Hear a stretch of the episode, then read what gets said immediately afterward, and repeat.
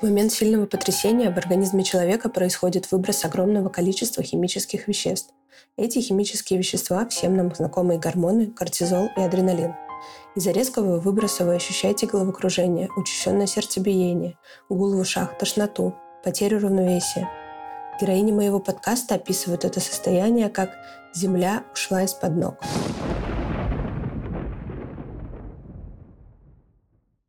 Всем привет! Это Маша Чадаева, и вы слушаете мой подкаст «Потрясения. Истории сильных женщин». Тут я разговариваю с сильными женщинами об их потрясениях, выясняю, как они проживали свою боль и что сегодня помогает им ощущать счастье. Я должна вас предупредить о том, что некоторые истории могут причинить вам душевную боль. Если вам потребуется психологическая помощь, обратитесь к специалисту. Это седьмой выпуск моего подкаста, и сегодня у меня в гостях невероятно сильная девушка Саина Исматулаева. Саина в столь юном возрасте пережила смерть любимого человека после борьбы со страшным диагнозом – рак крови. Наша героиня поделится, как в 22 года полностью взять на себя ответственность за жизнь возлюбленного и как найти в себе силы идти дальше, несмотря ни на что. Саина, привет! Привет. Давай я для начала расскажу подписчикам, откуда я тебя знаю, потом ты уже сама представишься. Нас так или иначе связывает спорт, и через несколько людей, можно сказать, мы были знакомы, потому что у меня зимний вид спорта, я знаю очень много саночников, бобслистов, и в какой-то день, я помню, меня моя подружка Оля Потылицына, она скелетонистка, она попросила меня сделать репост видео о сборе средств а, я зашла, посмотрела, увидела тебя, увидела Вову, помогла, чем могла, сделала репост, перевела денежку и стала следить уже за Саиной, за их судьбой. Расскажи теперь ты нам немного о себе, вот все, что ты посчитаешь важным для моих слушателей.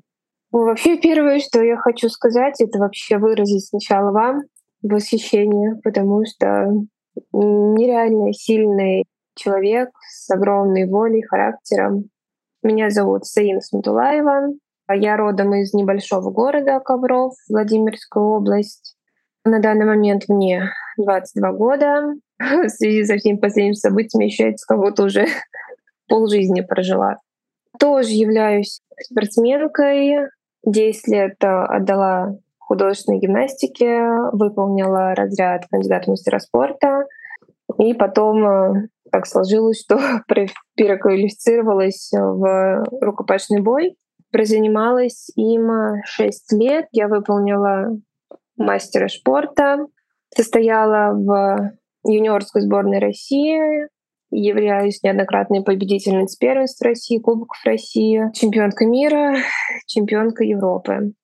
И, получается, я всю жизнь в спорте, и по окончанию школы сразу занялась тренерской деятельностью. И, получается, в 2019 году я познакомилась со своим любимым молодым человеком, так сказать, о котором сегодня пойдет речь. Он тоже спортсмен, он занимался бобслеем, правильно? Бобслеем. А вы познакомились на каких-то спортивных мероприятиях, да? Вот э, как раз, когда началась тренерская деятельность фитнес-клубе. Он тоже закончил свою профкарьеру как раз после 2014 года, после Олимпиады, на которой вы вместе были. Он там тоже присутствовал, был открывающим трассы. Я прихожу работать в новый фитнес-клуб для себя, и вот там мы встретились. И интересно получилось, то есть я пришла работать в 2019 году в фитнес-клуб, и у нас такая какая-то сразу искра. Мы прям с первых, мне кажется, дней как-то так подружились, друг друга приняли. И Вова тут постоянно ходил, мы с ним постоянно виделись, он оставался со мной поболтать, то есть прям вот сложились сразу отношения. И получается, потом он приходит работать в другой фитнес-клуб, и, наверное, спустя полгода я тоже ухожу в другой центр. И как-то еще мы на протяжении года поддерживаем связь, то есть мы там могли месяц общаться, месяц не общаться. Как-то в какой-то момент стали поближе. Это, наверное, было по весне я в тот момент готовилась к Кубку России. Мне надо было буквально через две недели ехать. Я сильно заболела. И тут Вова такой прибежал на помощь, начал мне ставить капельницы. Помог, я выздоровела, восстановилась, улетела на Кубок России. После этого вернулась, и вот прям с первого дня мы стали вместе жить, и началась такая семейная жизнь. Прям сами, мне кажется, того не ожидая. Ладно, давай уже перейдем э, к истории, к самой, как люди не знают, что произошло. Вот расскажи нам, что произошло. Вообще мы жили, я могу сказать, правильной жизнью. Не пили, не курили. Все время в спорте, фитнесе. Планировали делать детишек. Уже вот прям были на подходе к этому. И получается, 11 февраля мы, это была суббота, я вот прям как сегодня помню, мы с утра пошли на работу, все было хорошо, отработали, вернулись. Э, вечером сходили к бабушке к Вовиной в гости. Вернулись, и Вов говорит, я, говорит, что-то себя ну, не очень хорошо чувствую. Померили температуру, на около 37,5 была. Ну, подумали, наверное, обычная простуда, тем более зима. И прям, я не знаю, как по накатанной, с каждым часом все хуже, хуже, хуже. Ночью вообще очень плохо спал. На следующий день та же песня, это воскресенье. Но вроде бы как тут купили какие-то лекарства, антибиотики, он начал их пить. Без врача, да, сами начали? Да, да, мы спортсмены, мы, как обычно, не прибегаем к врачам, думаем, все само сейчас быстренько пройдет, нам же надо бежать работать. И получается, в понедельник я ухожу на работу, Вова остается дома. Он уже был прям плохой и начал говорить, у меня болит э, рука и нога. Я говорю, ну, очень странно. Такие прям очень непонятные симптомы были. Я ушла на работу, проходит буквально полдня, он мне звонит, говорит, приезжай, я все, я не могу. Я говорю, ладно, хорошо, то есть я всех отменяю, все отменяю, еду домой. Решаем вызывать скорую, потому что, говорит, ну я не могу, он даже встать не мог. Приезжает скорая, они говорят, ну надо ехать в больницу, сдавать анализы и смотреть, что это, потому что ну вот так вот ну вообще непонятно. Ему было вплоть до такой степени плохо, что он уже даже не мог ходить. То есть вот два дня он не может ходить. Мы его тут еле-еле спустили в скорую, уехали в больницу, и в больнице он меня сразу же сел в инвалидное кресло. У меня тогда были настолько смешанные чувства, ну, я не понимала, как так, как так может вообще быть. Может быть, конечно, это вот как у нас заведено стереотипы, что мужчины не умеют болеть. Ну, я как-то сначала больше даже на это била. Получается, мы сдаем анализы, и нам врачи говорят, кровь плохая. Но в принципе, говорят, можете ехать домой. Я говорю, в смысле? Вова тоже сидит, говорит, ну я домой не поеду, мне прям плохо. И после этого, когда нас отправили домой, Вова настоял, что ну я тогда поеду в другую больницу, вот в инфекционное отделение, и будем уже там смотреть. Уехали, получается, в инфекционку, там его оставляют, говорят, э, в принципе, вы можете ехать, мы будем дальше смотреть, брать анализы и ну, копаться до истины. И получается, на следующий день ему становится еще хуже. Там уже температура вообще под 41 была. Вот то, что я изначально сказала, рука-нога у него заболели, их просто начинает неимоверно раздувать.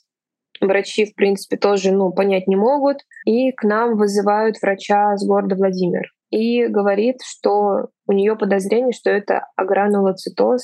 Я никогда не слышала об этой болезни. Ничего она мне не дала, конечно, как нам сказали. Я сразу там начала гуглить. Но, в принципе, она относительно не такая страшная. Я приезжаю к Вове, он говорит, вот там врач сказал, что подозрение вот на такой диагноз. Но, говорит, у меня взяли на всякий случай пункцию. То есть это из спинного мозга берут пункцию и смотрят кровь на наличие раковых э, очагов.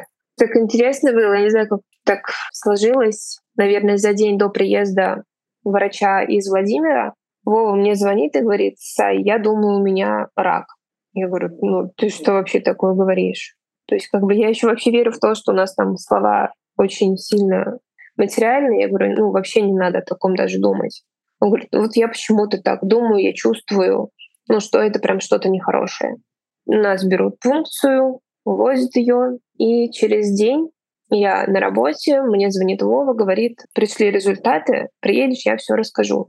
Я, конечно, сорвалась с работы, я не могла сидеть, не могла работать. Приезжаю, сажусь к нему на кровать, мне говорит, это лейкоз.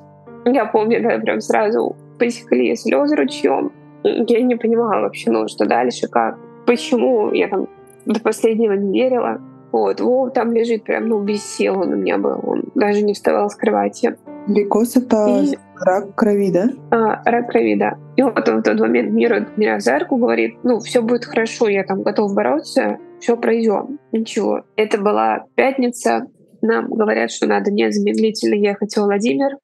ложиться там в гинекологическое отделение, сдавать анализ, ну и приступать, так сказать, к лечению, нырять в эту тему. Пятница, получается, у нас э, утром нам сказали все эти результаты. В выходные больница не работает. Нас еще оставили в Коврове, получается, до понедельника. Тут за эти два дня собрала вещи, и в понедельник утром мы уезжаем в Владимир.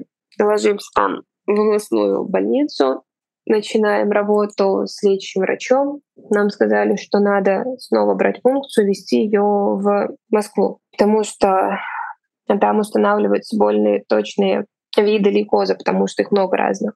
У нас берут функцию, наверное, буквально на второй день после приезда в Владимир. В этот же день я еду с папой на машине в Москву. Мы отвозим эти пробирки, стекла, и там получается 23 февраля снова праздники. То есть у нас вот этот вот первый месяц был постоянно какие-то какие-то такие трудности, моменты. Мы снова ждем на протяжении какого-то времени эти результаты, и нам приходит э, острый лимфобластный лейкоз.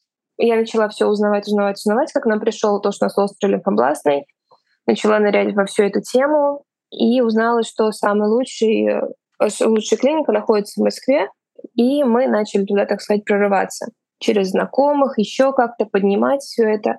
Я выставила пост. Причем у нас на такой момент был, что Вова был очень против этого, но я ему пыталась э, объяснить, что ну, сами мы не сможем. Все. То есть ну, надо дальше как-то взаимодействовать с э, людьми, тем более мы спортсмены, у нас, так сказать, большой клан, и есть пути поиска помощи хорошей. Я выставляю пост, и вроде бы только мы дошли до заведующей этой клиники, как у нас начинает чудить наша заведующая во Владимире, созваниваться с той и говорить о том, что у нас все под контролем, я Зайцева лечу сама, ему в Москву не надо.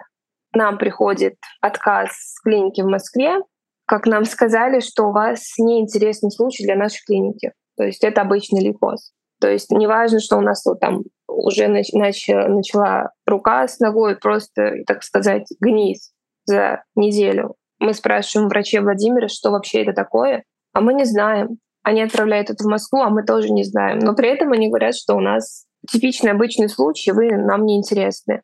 Очень долго я все равно пыталась с этой клиникой как-то наладить, так сказать, контакт, но не получалось, и решили уже оставить эту тему. Тут э, нам помогла одна очень хорошая знакомая Вова. Мы попали в другую клинику в Москве, нас взяли, приняли.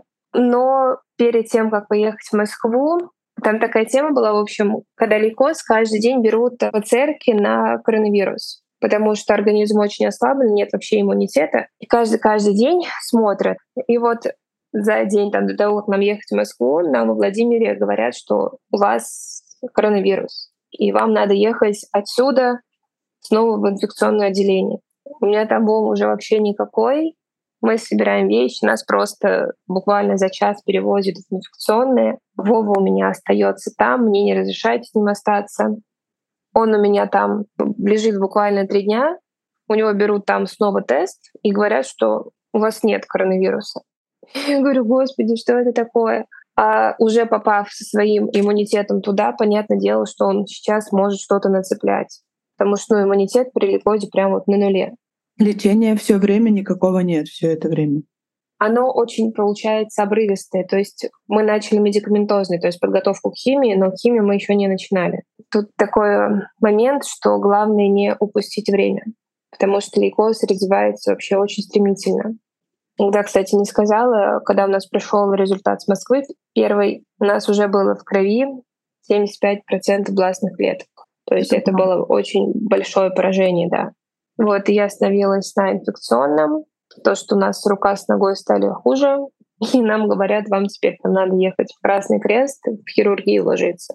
Э, срочно убирать э, гной, смотреть раны. Мы переезжаем уже, получается, в четвертую больницу. Там опять все эти приемные отделения и так далее, да? Опять все да. это... Опять анализы, опять никто ничего не да, знает. Да, да, ложишься снова и все по новой. Но на самом деле там врачи очень быстро сработали. Наверное, буквально за неделю э, исправили ситуацию, выкачали весь гной и вообще сказали, что вам это надо было сделать намного раньше. То есть еще бы там, я не знаю, недели, и, возможно, там вообще бы без руки, без ноги бы остались. Потому что очень сильные очки были. Мы все сделали дела хирургии. И вот все, наконец-то наш путь в Москву. Уезжаем, ложимся. И там, конечно, просто условия небо и земля по сравнению то, что, что нас было во Владимире. И как бы я тоже с ним поехала, я очень хотела быть рядом, помогать, но мне не разрешили, потому что ему надо быть в полной санитарии. Ну, ты жила в Москве где-то рядом или как? Или ты уехала Нет, домой? мне сказали, что нет даже смысла тут быть, потому что мы тебя там даже что-то передать не пустим. Мы приняли решение, что я уезжаю в Ковров, продолжаю работать, потому что как бы финансы очень сейчас нужны. И у Вовы, получается, начинается лечение в Москве. Ну, мы снова передаем, конечно, все анализы, везем снова все эти пункции, всю кровь, все по новой. К тому моменту у него областных клеток стало еще больше в организме. Мы налеч... начинаем то же самое лечение, опять эти таблетки пропиваем все. Подходит дело первой химии. И вот, кстати, в Москве Вова начал чувствовать себя намного живее, бодрее. Он начал вставать, чуть-чуть так ходить сам. Состояние было лучше. Но при этом после первой химии количество областных клеток стало больше. То есть она вообще не помогла. А вы спрашивали, например, там какую-то статистику, это же онкологическое отделение, вылечивается это или как-то можно ну, замедлить, или ну, что вы вообще думали, чувствовали на тот момент, когда узнали, что такой диагноз, обсуждали это, как держались?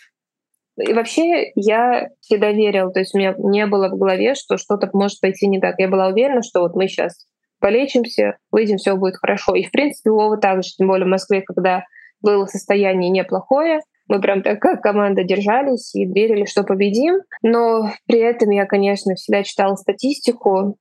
Вова, кстати, очень абстрагировался от этой темы. И даже со врачами он контактировал по минимуму. То есть все вопросы, те моменты решались через меня. С лечащим врачом мы постоянно были на связи.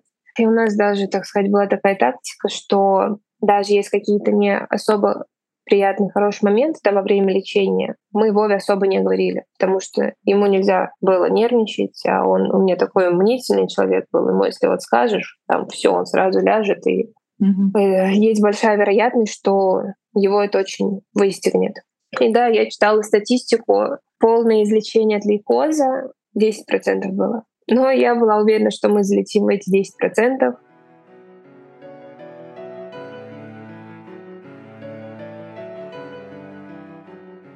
Ну, а получается, доктор вам, когда сказала диагноз, она, знаешь, вот, например, в Германии, когда мне сказали диагноз, они очень категоричные врачи, они такие сразу, все, у вас нет шансов, ты будешь всю жизнь на коляске. И когда мне это сказали, у меня там случилась дикая истерика. Но потом мне объяснили, что они как бы не, не могут дать никакой шанс, что ты там их потом засудишь из серии. И они говорят сразу как есть, что вот у вас полное повреждение, все, вот вы так и так. Было ли такое, что вам сказали, ну, блин, сорян, ну, типа ему осталось там столько-то и столько-то или... Нет, такого не было вообще. То есть тут как-то в России врачи прям наоборот говорили, что есть еще шанс, что все будет хорошо, там главное верить, бороться, ну, не следовать всем угу. э, моментам у нас шло лечение, но при этом все равно параллельно я рассматривала выходы за границу.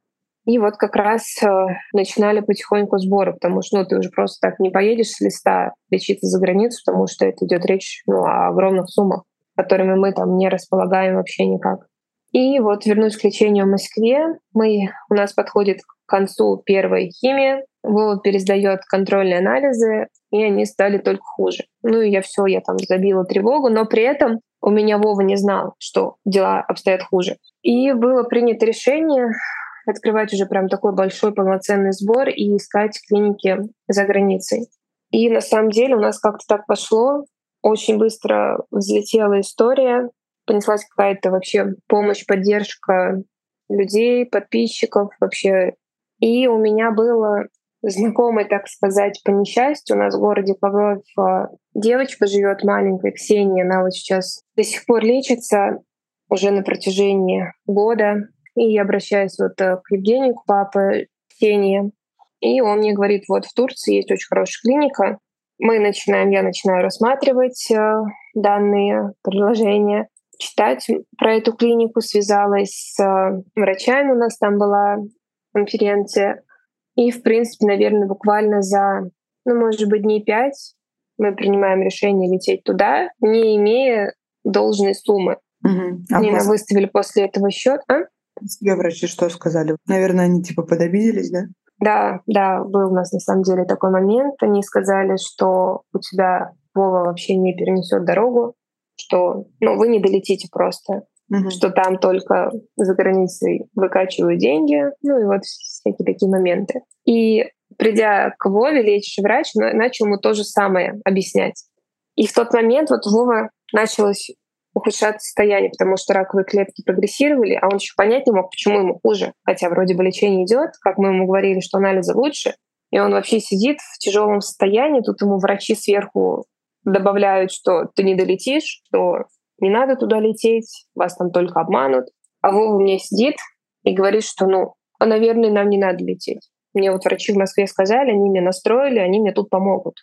И я ему при этом же не могу сказать, Вов, тебе не помогают. У нас ну, не идет лечение. За горе пополам как-то начинают вроде бы прилетать средства, то есть уже начинает скапливаться какое-то, какая-то сумма. Я понимаю, что вроде бы процесс идет, и в принципе мы можем его продолжить во время того, как мы летим в Турцию, потому что мы как раз э, узнали, что мы там по прилету можем внести не сразу всю полностью сумму. То есть там за первые две недели, пока у нас снова там будут брать анализы, смотреть, рассматривать протоколы, точно составлять, у нас еще там будет пару недель, чтобы собрать полную сумму. И Я ему, ну, и мы тут сели, звонили с Вовой, так прям поговорили, я ему все разъяснила, объяснила, он вроде говорит, «М, да, все, ты меня смотивировал, я готов. Тоже за день до отлета, за двое-трое суток у нас инфекция пошла. Ему становится совсем плохо. Он говорит, я не полечу, все, типа нет, я буду тут. Я тут уже у нас э, в городе есть э, большая-большая фирма, там очень такой э, высокий человек, и у него есть свой вертолет. И мы там через знакомых, тоже через там, семь рукопожатий, выходим на этого человека, и он говорит, я бы вам с удовольствием предоставил ну, лично вот вертолет, самолет, но из-за всех вот политических ситуаций у него не настроены карты. Он говорит, я не могу. Я просто сажусь, я не понимаю, что делать. Как бы долететь на нем до Турции, получается, да? Да, да. Чтобы прям прямым рейсом, потому что все эти перелеты, Мгм. это очень тяжело, тем более сейчас до Турции лететь относительно не быстро. Мгм. За пару дней я созваниваюсь с врачом с Москвы, говорю, мы полетим все таки в Турцию. Я говорю, вас очень прошу, сейчас вот нам подправить немножко состояние, убрать все эти инфекции, постараться, и мы улетим. Я говорю, очень прошу сейчас ну, на Вову никак не наседать. В принципе, вот прям спасибо, они все сделали, как я просила. Немножко получше стало состояние. Поехала в Москву, забрала Вову, и все, мы, в принципе, полетели в Турцию. Дорогу, кстати, прошла ну, относительно неплохо, тяжело, конечно, тоже были свои моменты, чтобы там никак к нам заразе не попало. Максимально старались сторониться людей. И Прилетаем в Турцию, все по новой, все эти анализы, все сборы. Но все на самом деле сделали очень четко и быстро. Также поставили нам острый лимфобластный лейкоз, но в агрессивной стадии, что прям развивается слишком стремительно, слишком быстро. Незамедлительно начали лечение. Буквально, наверное, нам вот говорили, у вас там две недели будет, пока у нас все анализы придут. А они там сделали за четыре дня, наверное, все это. И через четыре дня приступаем к лечению. Химия, Да, да? химия, да. Как вот Вова мне рассказывал, что после там приемов препаратов российских и вот зарубежных у него был совершенно разный. То есть после тех препаратов, которые были в Турции, он прям сразу ощущал на себе это, что ну, они действуют. И да, у нас начинается лечение, начинается протокол, первая химия. Переносил он ее очень тяжело. То есть если там сравнивать химию в Москве и в Турции, он в Москве, я говорю, начал ходить, какими своими делами заниматься. В Турции он у меня просто лежал без сил, он не мог. У нас проходит первая химия. Состояние тяжелое стало в Турции, хотя там каждый день брали анализы, и с каждым днем все лучше и лучше было. То есть там по бластным клеткам, по тем же, кстати, болячкам на руках и ногах в Турции не начали заживать. Скажи вот про ваше ну, состояние больше интересно. Что ты чувствовала, что он чувствовал, как-то ты его поддерживал, он в какой-то момент расслабился, может, или он там держался? в России держался, в Турции, вот, наверное, первые там дней пять тоже ничего, а потом, скажем, не все хуже хуже, того, что ну, дозы были большие и сильные, становилось хуже, и, конечно, морально ну, подсдавал. Вроде бы были какие-то такие толчки, что все, ладно, я держусь, нормально, но потом там снова доза новой химии, и снова мы там идем на дно в психологическом плане. Честно, у меня тоже вот такие скачки были, и все это в такой быстром формате было, что я, мне кажется, даже не понимала, не отслеживала свое состояние, я просто как робот делала, потому что Вов на тот момент тоже был не, ну, он не передвигался самостоятельно. То есть я тут все время в ухаживаниях, там днем, ночью. Ты с ним в больнице жила или где-то рядом? Да, да, да, я прям у нас у меня была соседняя койка, и то есть я всегда была рядом. В одной комнате она полностью изолирована. А у тебя были моменты, вот, ну, там, ты, например, с ним, ты там так, держись, там все, ну, типа, а потом выходила и там разревелся, хотелось просто. Ну, кажется, это было каждый день. Честно, были моменты, когда вот, ну, я садилась уже просто рядом и и говорила, ну, я немножко устала, пожалуйста, помоги мне тоже. Говорю, надо держаться, там, надо бороться но вот эти вот постоянные цикличные состояния. И еще был момент, я очень много была в планшете, потому что это вечные там соцсети, эти сборы, это постоянные там коммуникации с людьми. И его это обижало, то, что ты там не со мной. Я говорю, Вов, ты должен понимать, что я там занимаюсь делами, если я не буду зависать в этих гаджетах, мы не сможем тут находиться. И, в принципе, вот мы там поговорили, он понял, он там мне вообще на протяжении всего пути говорил, что ты там просто мой ангел, умничка, что ты... Он на самом деле не ожидал. Нам еще даже в Москве, не помню, сказал лечащий врач, когда мы приехали, мы с ней один-один на один остались, она мне говорит, ты его, главное, не бросай. У меня просто там глаза по 5 копеек, и в смысле, как, ну, как-то можно, что ли, оставить своего любимого человека в такой ситуации. И она говорит, ни один, ни два, ни три случая таких были, что ну, люди просто не справляются и в таких ситуациях оставляют. А мне наоборот и... сказали в больнице в Германии, ты ее лучше брось сейчас, чем потом. Он такой, что, почему? Ну, не понял, почему они так сказали. Получается, конечно, ты осталась, и любовь, э, мне кажется, спасет мир. И он помогал тебе же тоже всячески, правильно? Там даже во Владимире, когда там только все это начиналось, там было совсем плохо. Я там сидела ночами около кровати, потому что там он даже не мог там себя футболку снять. И там он говорил потом, что я, говорит, даже не ожидала, что ты там так останешься, будешь, потому что, искренне говоря, Вова был с характером. У него был непростой характер, там своя тоже непростая судьба, и он там до последнего, даже там, будучи в отношениях, не думал, что, ну, все настолько там серьезно, что такая огромная любовь. Мы там много очень ссорились в обычной жизни. У нас там были моменты даже прям перед самой болезнью, что мы на какое-то время разъезжались. Вот впервые там за 2-3 года жизни мы разъехались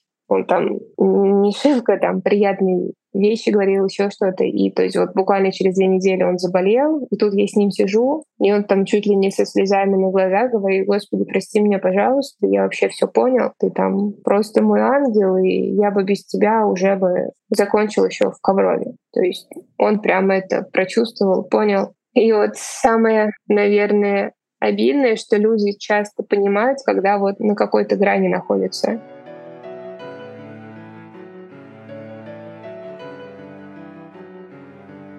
А скажи, вот были люди, которые отвернулись от тебя, от вас, кто не поддерживал? Ну, как-то вот прям, чтобы сильно, скорее нет, чем да. У нас были неприятные моменты с одной, так сказать, организацией, от которых, на самом деле, вот мы больше всего ждали поддержки и помощи, прям вот верили, что если вдруг что-то нам понадобится, случится, они нам помогут. Нам эти люди не помогли. И вот даже Вова рядом в больнице говорил о том, что насколько удивительно, что люди, от которых больше всего ждал, они не помогли. А от кого даже там подумать не мог, они вот прям всем сердцем и душой помогали. То есть помогали больше, не больше, а помогали именно вот спортсмены, mm-hmm. которые также там не получают особо никакой поддержки, больших зарплат нет, но при этом они там из своего кошелька нам присылали помощь. А вот огромные там федерации Россия, там, область, за которую ты там столько лет выступал, все отдал, даже вот за здоровье. Нет ничего. Обидно. А кто вот э, поддержал, кто были рядом, был рядом всегда? Из родных, например, родители, родственники, близкие друзья? У меня моя мамуля и папа всегда прям были на связи. Тут даже больше не какая-то финансовая поддержка, ну, потому что у меня самая обычная семья, и у нас возможности на это нет, но вот морально они всегда были с нами, тоже всем сердцем, всей душой. Также вот у нас была семья Гончаровых, я вот им безмерно благодарна. Это больше даже близкие были люди воли, и как впоследствии стали и для меня. Они нам очень сильно помогли. Тоже и морально, и финансово. Если именно говорить вот про такую моральную поддержку, правда, ее было много там и от Вовиных хороших знакомых, и от моих, но при этом, я думаю, люди понимали, особенно прям близкие, старались в эти моменты особо не беспокоить, потому что, ну, мы там заняты вообще своими процессами, ну, и они попросту там отвлекать не хотели. Всегда Вове написали, ну, можно я позвоню? Если он в состоянии, да, да, там, конечно, звони. И, ну, вот эта поддержка была огромная. Но все вот прям с пониманием относились. То есть, там, если Вова не может, он там, ну, в тяжелом таком состоянии пребывает, то не все, все там, ну, мы поняли, хорошо, конечно. Ну и расскажи, вот лечение в Турции Сколько эта химия длилась? Мы сделали первую химию, сдали анализы, у нас были улучшения, и между химией их всего должно было быть три перед э, трансплантацией костного мозга. То есть в еще должны были в конце делать пересадку, то есть такой заключительный этап лечения. После первой химии, когда пришли такие, так сказать, удовлетворяющие нас результаты, вот в этот момент я рассказала Вове, что у нас в Москве не было должного лечения. И, в принципе, на таких приподнятом состоянии мы уехали, вот там между химией перерыв две недели, то мы уехали в гостиницу, нас отправили. В принципе, говорят, вы можете ехать. Да? Организм, да-да-да, то есть прям рядом с больницей. Ну, думаем, ну хорошо. Но при этом все равно боялись из-за того, что, ну, вроде всегда под присмотром, плюс все равно организм очень слабый. Mm-hmm. Любая инфекция может попасть. Ну, нам в этот же момент сразу клиника выставила, по-моему, счет в 2 миллиона, чтобы неделю пожить у них. То есть если две недели, это 4 миллиона, вы платите нам сверху, и вы остаетесь вот в вашей комнате. Чисто, mm-hmm. ну, то есть там нет никакого лечения, вот чтобы вы были тут. Мы так порассуждали, и как бы тут вроде бы и врач пришел и сказал, что в принципе можно ехать в гостиницу, вы сами там немножко переключитесь. Да, может быть, даже где-то на прогулку ты его сводишь. То есть там даже разрешили выйти из гостиницы, где-то погулять. Ну, мы так прикинули, подумали, ну хорошо, в принципе, там гостиница недалеко от больницы, если что, мы сразу садимся там в машину и приезжаем. Нас выписывают, и на первый же день в гостинице Вове снова становится плохо. Начались дикие боли в животе, ему тут вроде все обезболивающие. Мы также продолжали пить, нам выписали много там таблеток во время того, как были в больнице, нам сказали, вот это надо пропивать, пили.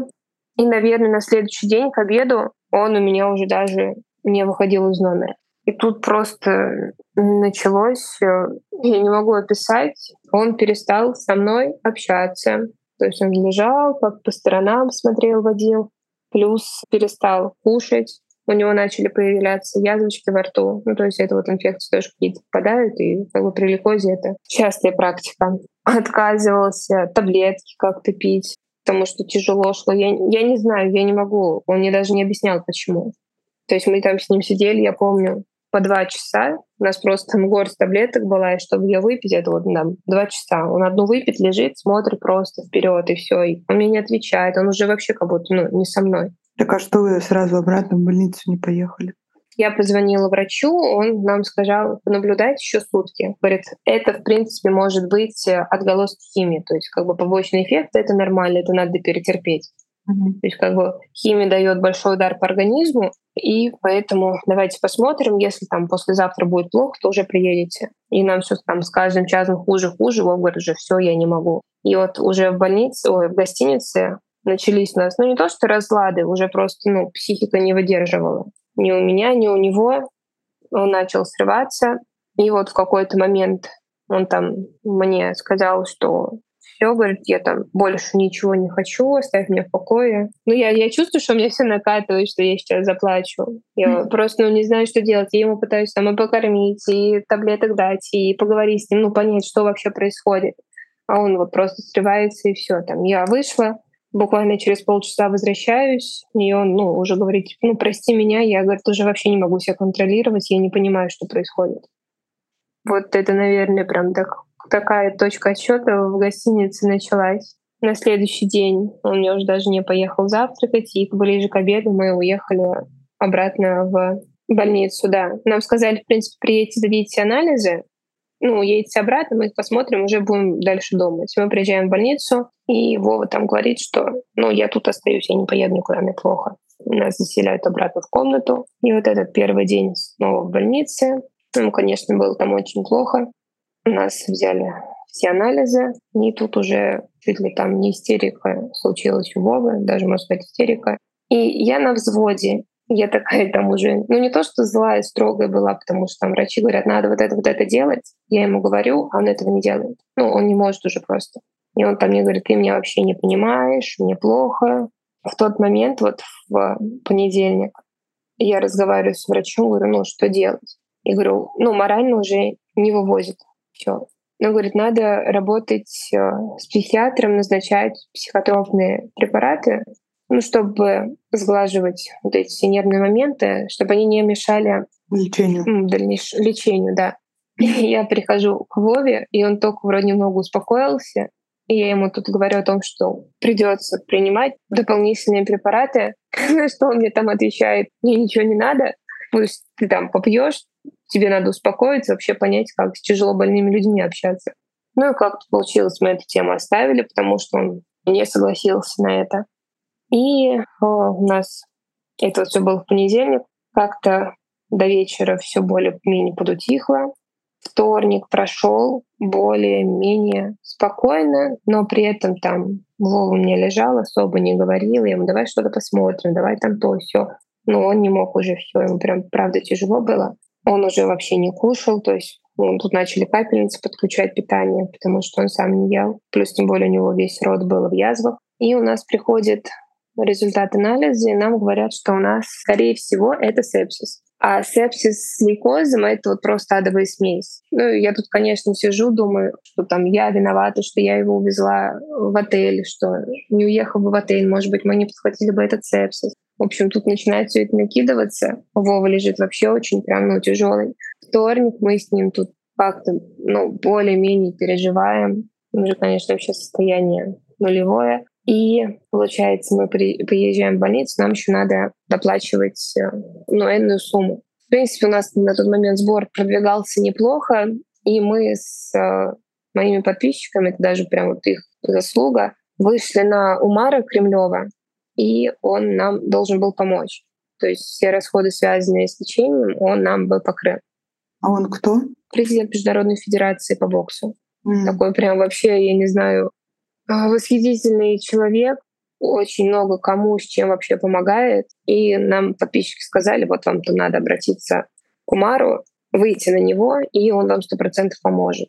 И очень активно начали его отмечать под всеми постами, и, в принципе, он заметил, и прям быстро вышел на связь, и вот должен был помочь. И это все происходило в вторник. Мы с ним созваниваемся, с Умаром лично, он мне говорит, что так и так мы там поможем, они прям быстро выставляют видео, он к себе на страницу, чтобы были, как он объяснил, э, доп. средства, то есть он там основные все расходы нам покрывает, помогает, но как бы все равно там на, на что-то жить, кушать, восстанавливаться надо, и как бы открывает тоже там сбор нам на своей странице пост, чтобы ну, какие-то дополнительные финансы прилетали. И вот это такой судьбоносный день, получается, среда, 3 апреля. Сам в утро Вове совсем плохо. Он мне говорит, что вроде бы в туалет хочет сходить, не может сам дойти. Я говорю, давай сейчас я тебя там ну, провожу, донесу, все нормально. Я его тут вроде бы сажаю, а он вот просто как игрушку у меня падает обратно, и я его сажаю, он падает. И вот он вот эти все дни был в таком состоянии, что он не понимал вообще, что происходит. И я не могла с ним нормально поговорить, потому что он мне не отвечал. И мы в таком вот вообще непонимании полном. В общем, вот я его сажаю, он падает, я его сажаю, он падает. Наверное, пять минут проходит. Я его только поднимаю, мы начинаем идти в уборную, и он у меня падает на пол. Так ты на коляске его, правильно? Или он так? Нет, так, мы, он мог с опорой дойти. Угу. Там, если надо именно в туалет, то есть он там дойдет, допустим, по каким-то другим делам, мы там в утку или еще как-то справлялись. Он падает, ну, я, конечно, сразу вызываю санитарок, он теряет сознание, его начинают откачивать. Мне кажется, больница сбежалась, все это вот на полу, я не знаю, в комнате происходило. Но вроде бы там прям минут 10-15 прошло, он пришел в сознание, его тут вернули на кровать, обвешали, я не знаю, сразу всеми возможными трубками, подняли ноги и сказали, что надо находиться в покое. Все, вот он остается пока в таком положении. Вся вот эта вот канитель вроде немножко утихла. Я села рядом с ним, глажу его тут по руке, и он говорит, ты, говорит, впервые за все эти дни ко мне села, вот, ну, по-хорошему. Я говорю, я всегда с тобой, просто, ну, мне сейчас, ну, там тоже очень тяжело, я уже тоже не увожу.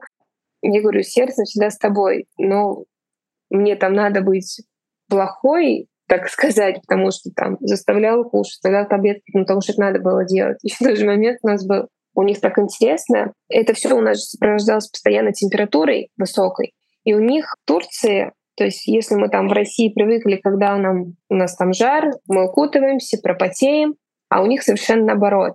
То есть они снимают одеяло. И Вова в эти моменты, у него прям судороги было, ему было холодно. Он мне говорит, дай мне одеяло. А я, ну, убираю это одеяло, и, конечно, он мне говорит, ты там что творишь, мне холодно, я не могу. А мне там врачи сказали, надо убирать. То есть вот в этих моментах, вот когда я к нему села, он сказал, говорит, ты вообще не со мной стала, ты там не за меня. А я тоже разорваться не могу. И как бы у него вообще же уже эмоции полностью там переполняют, и физическая, и моральная усталость, и как бы все равно немножко с холодной головой тут стараться действовать. И вот я тоже к нему села, мы тут немножко поговорили наконец-то, потому что он, конечно, со мной мало очень говорил. И он мне выдал фразу в среду, вот вечером после первого приступа, меня уже там ждут. Я говорю, в смысле? Ну вот, говорит, уже два дня рядом с кроватью стоят, меня там ждут.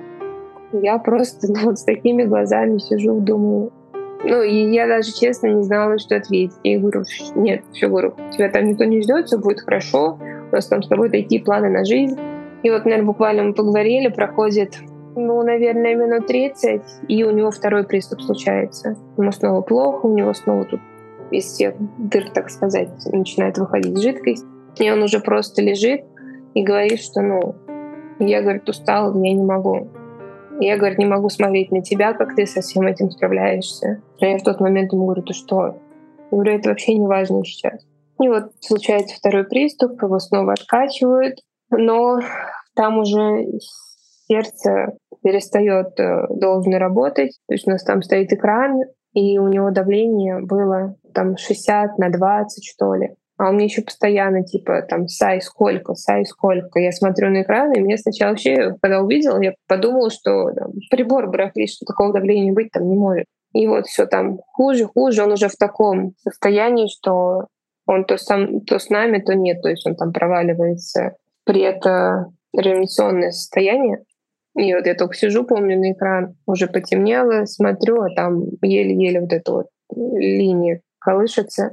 Но при этом я все равно была уверена, что ну, это просто вот сейчас такой там какой-то этап, сейчас мы еще вылечим и дальше там продолжим. У меня вообще на протяжении всего лечения, даже в таких критических моментах, мне не было в голове, что что-то там не так пойдет и как-то плохо закончится. И получается, у него случается третий приступ, его начинает тут всего колошмятить, я зову медсестер, у него тут уже все, чуть ли там не пена изо рта у него вылетает, у него стояла трубка в носу. Я стою, помню, я держу эту трубку, он вообще никакой, я ему только ору там, ну, пожалуйста, не закрывай глаза, потому что он уже, я прям вижу, что все.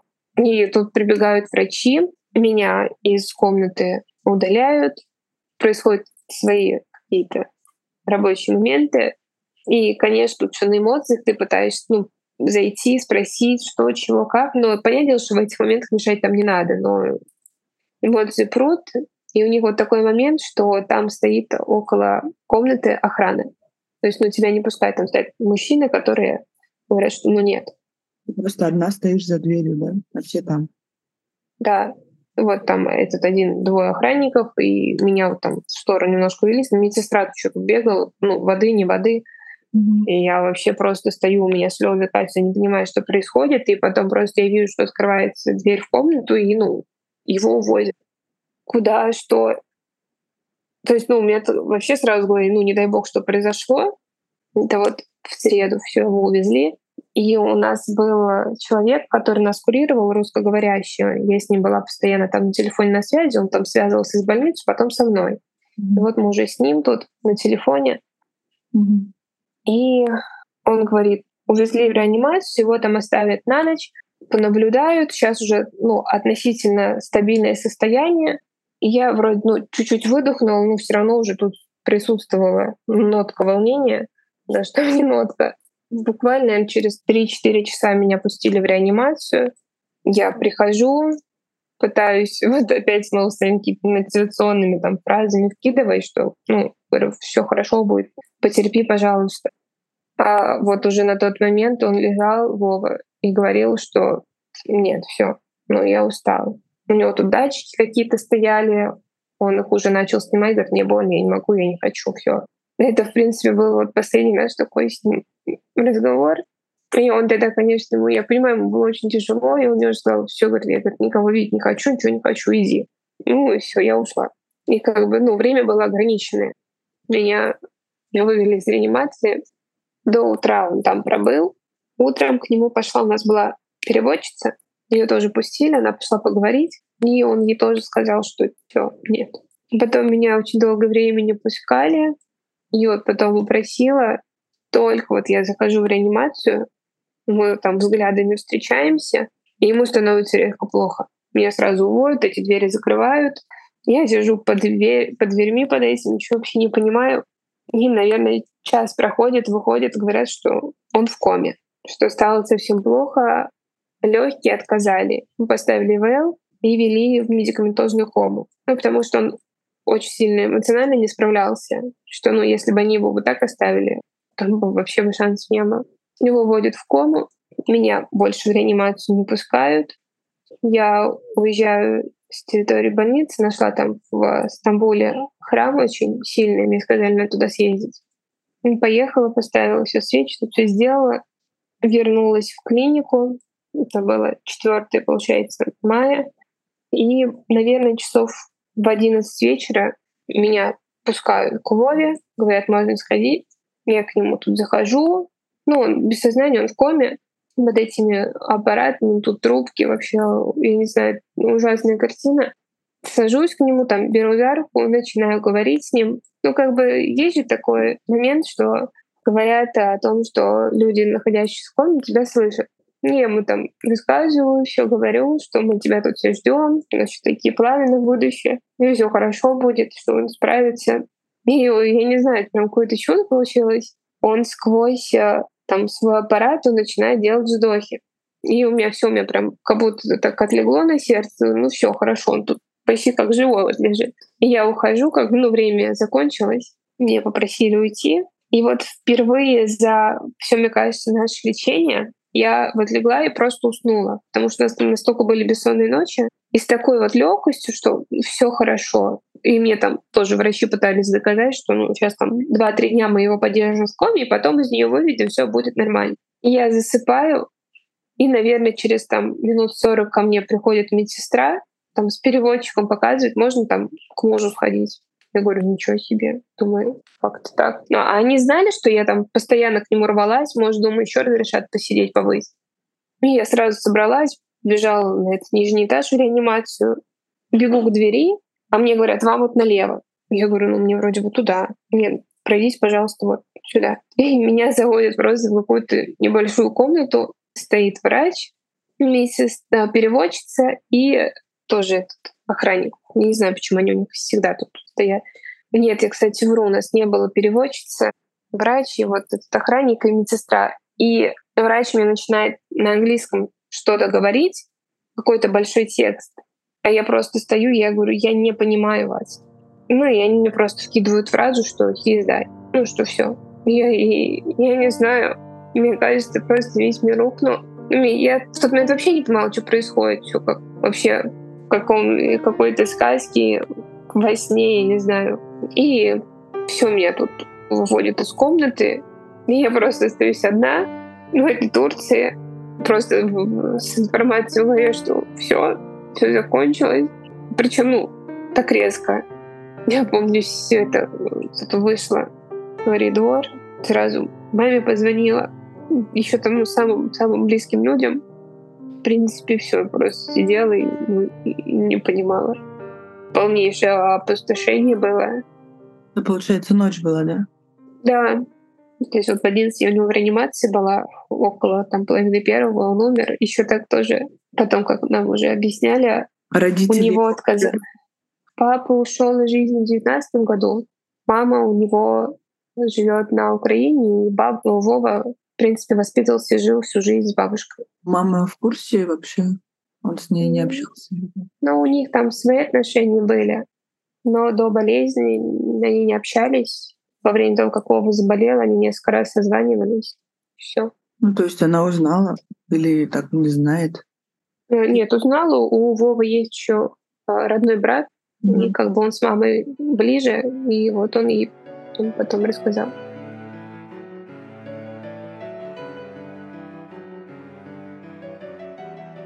Ну и ты пришла в палату и уже не уснула, наверное, да? Нет, а еще, получается, в ту ночь прилетал Сева, брат э, Вовы. Потому что когда Вову вели в кому медикаментозную, то ли сердце так чувствовал, то ли, ну не знаю, я просто уже пишу брату говорю, прилетай, пожалуйста. И вот я говорю, прям сейчас бери билет и ближайшим рейсом, ну, прилетай сюда. Говорю, ну, что-то нехорошее происходит. И вот, получается, пока он летел, в этот момент Вова умер, то есть там около часа ночи, а Сева там прилетел в три часа. Я сидела его ждала. И он заходит, прилетел, и я говорю, все, не успел. Сложно. да, я даже не знаю, как что сказать. У меня только вопрос, где ты берешь вообще силы вот сейчас вот на все это, веру, мотивацию. Расскажи вообще, как ты на Бали оказалась? Честно, первые месяца это просто вообще были неубийственные. Наверное, первое, что это люди мне очень помогли, которые окружали нас, как бы небольшой город, и меня очень сильно поддержали были постоянно какие-то вылазки, там приглашали на всякие мероприятия, ну, чтобы не засиживаться, потому что, ну, в такой момент, если ты останешься одна, мне кажется, можно с ума сойти. Но при этом должны быть моменты, когда нужно одной побыть. Но не закрываться полностью в себе. Потом в какой-то момент я тут я решила, то есть, получается, Вова ушел в мае, до сентября я была в слишком тяжелом состоянии, и осенью решила вернуться в профспорт, думала, что мне это как-то поможет, что я буду там оставлять все свои эмоции, отвлекусь, э, займусь, так сказать, любимым вообще делом. Но на самом деле не получилось вообще ничего. То есть я начала подготовку к сезону, но морально и физически организм просто уже не вывез. И получается, вот я начала готовиться, слетала тут в Питер на соревнования. Впервые в жизни стала третьей на всероссийском там турнире. То есть для меня это просто что-то, ну, не бывало такого. Я, конечно, морально еще больше опустилась. А у нас там Россия, получается, буквально через три недели. И вот к России я готовилась в Москве. Кстати, у меня там появился, так сказать, новый тренер, с которым я просто такой коннект сразу нашла. Мы съездили с ней в Питер, и я там попросила, можно, говорю, я съезжу на пару дней домой в Ковров, вернусь, ну и мы продолжим подготовку к России. И я уехала в Ковров, и там прям, ну, мне совсем плохо стало. Я просто села и, и не понимаю, дальше надо мне ехать или нет, смогу я, не смогу.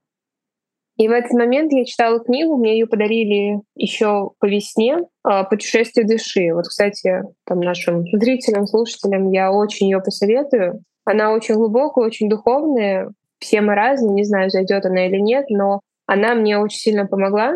И мне ее очень многие там подписчики советовали, очень многие. И так случается, что я дочитываю эту книгу, я ее читала с весны, но она мне очень тяжело шла из-за того, что все эти моменты, все воспоминания я не могла. И тут в какой-то момент я ее за одну ночь дочитываю, должна уезжать в Москву на сборы, на дальнейшую подготовку вижу у Лены Никитиной, возможно, вы ее знаете, скельтонистка, mm-hmm. пост, что у нее там ретрит на Бали. Тоже такая вообще волшебная история.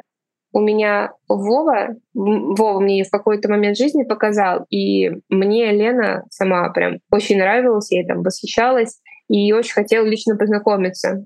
И мне Вова в больнице сказал, говорит, я когда выздоровлю, у него была такая мечта доехать на машине на Сочи. Мы съездим, а Лена на тот момент там жила, и я тебя с ней познакомлю. Мгм. И то есть как бы вот а, Лену, которая сейчас была на ретрите, мне открыл Вова. Ну, вы с ней как бы... И вот я тут. А, вот во время болезни Вова как-то мы тут списывались, то есть она тоже помогала вообще различными там и финансово, и информационно. Ну, то есть у нас же такой с ней первый контакт, так сказать, случился. Меня Лена еще летом звала в Сочи. Ну, побыть, восстановиться, у них там свой дом. У меня там не срослось, не получилось. И тут бабах, этот пост у нее, и я не знаю, это просто какое-то озарение в голове.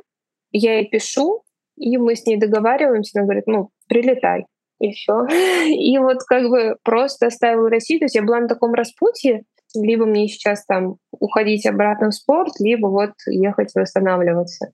И я на самом деле себя не узнала, потому что там в любой там другой момент жизни я бы выбрала бы спорт, там, несмотря ни на что всегда. А тут э, уехала отдыхать, восстанавливаться. У тебя уже прошел сейчас этот ретрит. да? Да, да, да. Прошел. Какие уроки из всего этого? Мы все оказываемся в нужный момент, в нужное время. То есть вот так сложилось, что я тут оказалась, и на самом деле вот у э, Лены этот ретрит, я даже не знаю, на него попадают люди, ну, неспроста. И как бы если человеку надо, он сто процентов тут откажется. В общем, у нас эта практика была четыре дня. И я вообще на самом деле ехала, думала, сейчас мы там отдохнем, духовно напитаемся, восстановимся. А тут, когда начали все эти процессы происходить, я на второй день начала собирать вещи домой. То есть ну, настолько это все сложная работа там с собой, с этим всем внутренним. Я просто рыдала, говорила, я все, я улетаю. Мне говорят, вот надо вот эти четыре дня вытерпеть, и на четвертый ты обнулишься и вообще поймешь всю суть. И я не знаю, просто невероятным образом, правда, вот после четвертого дня, когда весь ретрит закончился, я как будто, я не знаю, переродилась, что ли. То есть, ну, тут еще просто Бали, оно такое место очень духовное, очень энергетическое. То есть, ну, тут вообще какая-то такая своя жизнь, мир во всем мире, и ты очень, ну, наполняешься всем этим. Ты вначале сказала, что ты ну, вот на ретрите встретилась с Вовой. Да, то есть у нас был четвертый день, я находилась э, вот в том состоянии. И вот на протяжении полгода после смерти я очень ждала, чтобы Вова там мне приснился, что мы с ним как-то поговорили, потому что у нас, ну, так сказать, все не в хорошем ключе закончилось. То есть у нас не было вот этого какого-то последнего разговора, еще что-то. И я вот полгода ждала, ну, потому что я там очень после ухода Вовы углубилась в такие духовные темы, в эти все моменты. И мне рассказывали, что после смерти люди часто приходят, что-то говорят, ты с ними там вообще у меня не было ни разу. То есть я там каждый божий день засыпала с мысли о Вове, все время там просила, говорю, ну, вот сегодня, пожалуйста. И вот не случалось. И тут последний день я была в этом состоянии, и он пришел, и мы на самом деле даже не разговаривали. Это вот просто была такая вот огромная чистая светлая любовь, которую я ощущала. То есть он как будто вот этим всем чувством, я не знаю, это не описать, сказал о том, что, ну, там, не злится, что он со мной. И он мне дал понять, что ему пора идти. Ну, ему там же выше надо подниматься. Я вот этим всем своим плохим тяжелым состоянием его очень сильно тут держу. Что, ну, надо отпускать. И вот такая картина была, ну, я видел, чувствовал все это, он там от меня отдалялся, отдалялся, отдалялся, но при этом как будто сердце становилось вот больше, как будто он мне сюда все это закладывал, и что вот он меня такими большими там своими ангельскими крыльями окутал и сказал, что я сейчас ухожу, но я там всю жизнь буду с тобой, буду тебя оберегать. Он еще был момент, он мне вот в самом начале пути прям сказал, что ты мой ангел. И тут вот он теперь с такими большими крыльями меня там окутал, и теперь там вот он будет всю жизнь рядом, всю жизнь со мной. И после этого, честно, как-то мне стало как будто легче. Понятное дело, что это тот дыра, которая в сердце, она будет на протяжении всей жизни со мной. То есть там, кто бы как ни говорил, время или еще что-то, ну, нет. Я думаю, нет. Просто чем дальше, может быть, тем немножко более, приходит более такое принятие. Потом еще говорят, что чудес не бывает. Ты, получается, сейчас там э, будешь какое-то время или какие у тебя вообще планы? Ну, я уже 26 числа возвращаюсь в Москву. То есть тут тоже после этого ретрита мне подсветили. Я тут э, хотела двигаться в модельном направлении. И вот сейчас по возвращению в Москву все таки хочу нырнуть в эту сферу, попробовать. То есть ты в Москве сейчас ну, останешься пока, да? Будешь там? На какое-то время, да. Это все тяжело, наверное, принимать, но что с нами в жизни не происходит, оно всегда нужно для чего-то. И оно ведет нас к чему-то большему. Сейчас там не было тяжело, там ты потерял вообще своего главного человека в жизни, но при этом сейчас жизнь ну, для меня раскрывается настолько вот всеми красками, что ну, я никогда даже такого не видела. Прям вот сразу как-то все складывается, все идет вот, ну, в нужном направлении, я это чувствую. Мы там, когда там жили, у нас там была работа, дом, семья, и все всегда в каком-то таком обычном режиме. И, в принципе, наверное, мне это и нужно было. Я всегда считала, что это такой тепличный человечек, дом, семья, все хорошо. А тут сразу вот просто весь мир раскрылся. То есть, ну, все просто изменилось настолько. Там даже дальше страшно смотреть, что там еще больше и лучше. Слушай, такой вот вопрос. Ты сейчас принимаешь, э, не знаю, комплименты со стороны мужчин, какие-то знаки внимания, или у тебя какой-то пока так табу, не знаю, запрет и категорически нет?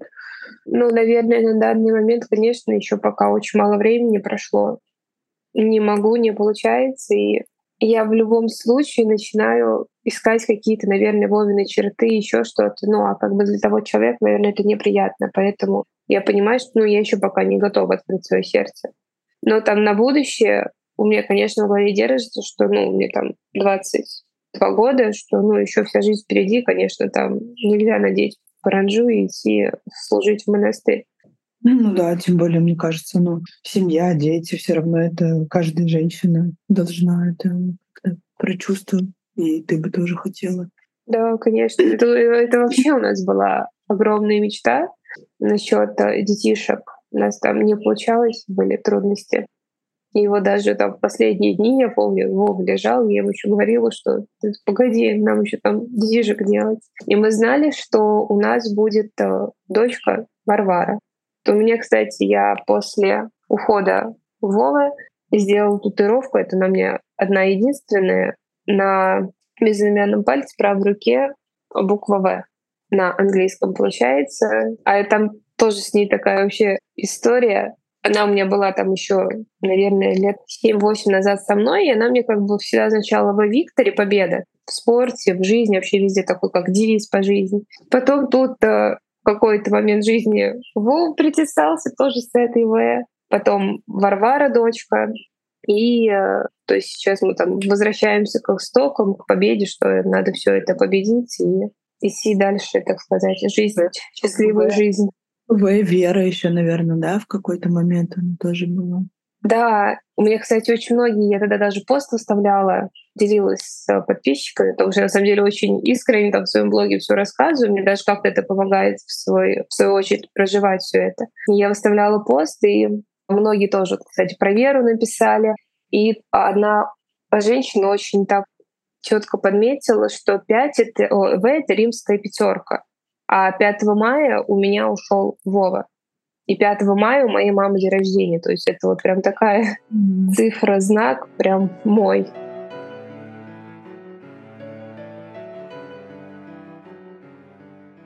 Напоследок скажи, какой совет, рекомендацию ты хочешь дать всем тем, кто да, проживает похожий опыт, тем, кто столкнулся с какими-то потрясениями в жизни?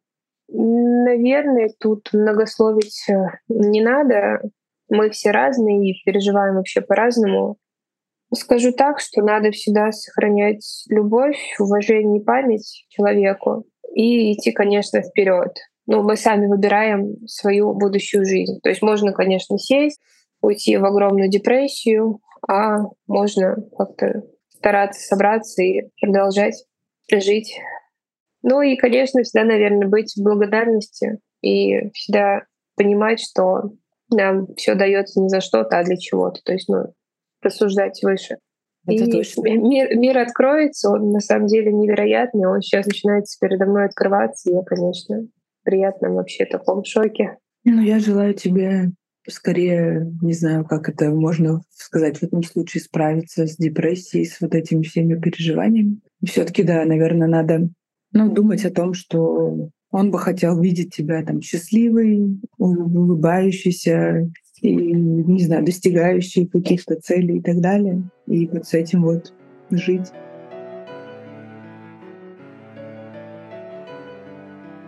Друзья, у меня в гостях была сильная женщина, Саина Исматулаева. Я очень благодарна Саине за то, что она поделилась с нами своим потрясением.